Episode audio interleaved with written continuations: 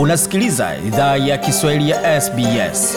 Pata taarifa zaidi kupitia sbs.com.au mkwaju swahili. Jambo tena popote ulipo na karibu katika makala ya idhaa ya Kiswahili ya SBS ukiwa na migode migerano, tukuletea makala moja kwa moja kutoka studio za SBS na mtandaoni anwani ambayo ni sbs.com.au mkwaju swahili.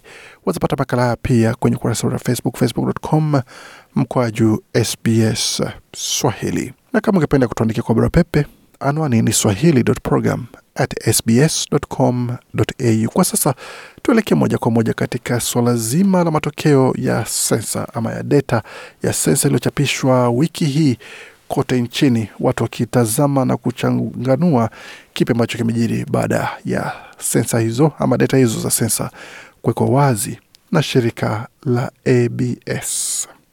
Data ya sensa iliyochapishwa wiki hii imethibitisha kuwa Australia inashuhudia ongezeko kubwa la maendeleo ya watu wanaoacha dini. Takwimu zilizochapishwa zimedokeza kuwa watu wanaojizingatia kuwa hawana dini wanaweza kuwa kundi la watu wengi katika miaka ijayo na kwa piku wa Kristo.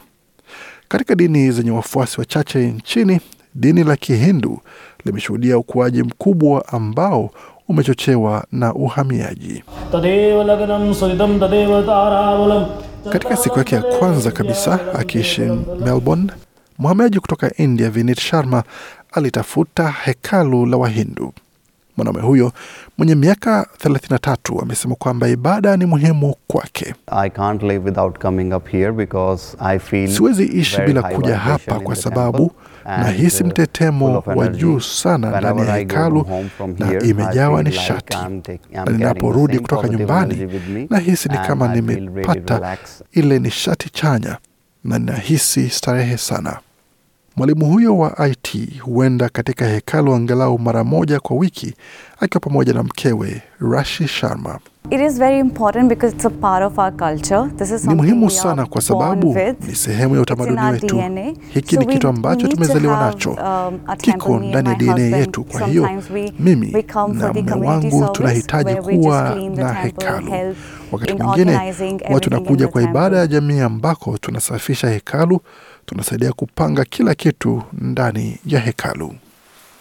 Dhehebu la Kihindu ni dhehebu ambalo linakuwa kwa kasi zaidi nchini Australia. Katika sensa ya mwaka elfu mbili ishirini na moja zaidi ya watu laki sita elfu themanini na nne walijitambulisha kuwa ni waumini wa Kihindu, hiyo ikiwa ni asilimia 55 au ongezeko la asilimia 55.3 ya waumini hao. Matokeo hayo ni kwa sababu ya ujio wa idadi kubwa ya wahamiaji kutoka India na Nepal. Dini la Kikristo linaendelea kuwa dini la kawaida nchini Australia, ila kwa mara ya kwanza chini ya nusu ya umma ambao ni asilimia 43.9 walijitambua kuwa ni Wakristo. Askofu msaidizi wa parokia ya Waanglican wa Melbourne, Bi Genevieve Blackwell ana wazo kuhusu sababu ya takwimu hiyo. Nadhani inachosema ni kwamba watu ambao katika siku za nyuma wanaweza kuwa wanasema wao ni Wakristo kwa sababu ya tamaduni ya familia hawasemi hivyo tena. Nadhani hapo ndipo tunashuhudia upungufu mkubwa. Bwana Eb Middleton alilelewa ndani ya nyumba ya Waanglican na alienda katika shule ya Waanglican pia. Katika sensa iliyopita mfanyakazi huyo wa ujenzi mwenye miaka 35 aliripoti kuwa hana dini. Yote ilijiri kutoka utotoni na shinikizo ya dini, ikilazimishwa shuleni na kupitia wazazi na kulazimishwa katika kitu ambacho sikuhisi kama njia sahihi ya kuishi maisha yangu, pamoja na vitu vingine nilivyoona katika miaka iliyopita.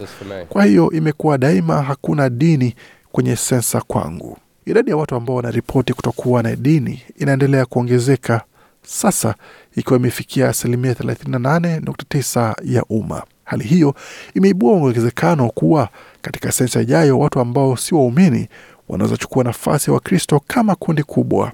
Wakati utafiti wa maisha ya Wakristo kitaifa unaonyesha kuwa idadi ya waumini wa Kianglican inaendelea kusalia wastani, wakati dhehebu hilo linaendelea kuzeeka. Askofu Genevieve Blackwell amesema kwamba kanisa inaongeza juhudi kukuza idadi ya waumini kwa kuwaunganisha na maslahi tofauti ya jamii. Askofu Blackwell na maelezo zaidi tena. So even things like community gardens or working, um, being Kwa hiyo hata vitu kama shamba za jamii au kufanya kazi really au kwa mfano katika mabadiliko ya tabia nchi.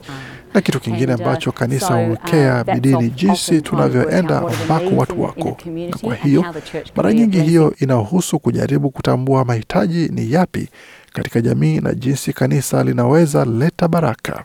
Sasa hutoa mtazamo mpya kwa maisha nchini Australia. Huwa inatoa taarifa muhimu za kusaidia kufanya mipango kwa siku za usoni. Katika hekalu la Sri Durga mjini Melbourne, kazi ya kupanua hekalu hiyo inaendelea kumudu ongezeko zaidi la waumini. Bwana Gurpreet Verma ni naibu rais wa hekalu hilo, amesema kituo kipya cha tamaduni kitakuwa na thamani kwa jamii. where people can perform their weddings or any cultural events they meant to have. So ambako watu wanaweza fanya harusi zao au matukio yoyote ya kitamaduni wanayo. Kwa hiyo tunatarajia kumaliza katika miezi sita ijayo. Tunajaribu kuanzisha miundombinu kwa ukuaji wa dhehebu la Kihindu na hekalu. Bwana Kulwant Joshi ni rais wa hekalu hilo, amesema kwamba anatarajia kutakuwa mahitaji ya shule za Kihindu na huduma ya wazee. We're getting old now, so that's the reason we have to need that uh. Tunazeka sasa, hiyo ndio sababu tunahitaji kituo hicho cha huduma ya wazee. Ni muhimu kwetu kuwahudumia wazee, alisisitiza Bwana Joshi, kupanga kwa mabadiliko ya idadi ya watu wetu.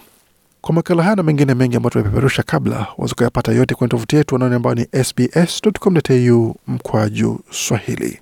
Makala yanaandaliwa na waandishi wetu Philippa Carsbrook na Gode Migerano. Hii ni idhaa Kiswahili ya SBS. Penda, shiriki, toa maoni. Fuatilia idhaa ya Kiswahili ya SBS kwenye Facebook.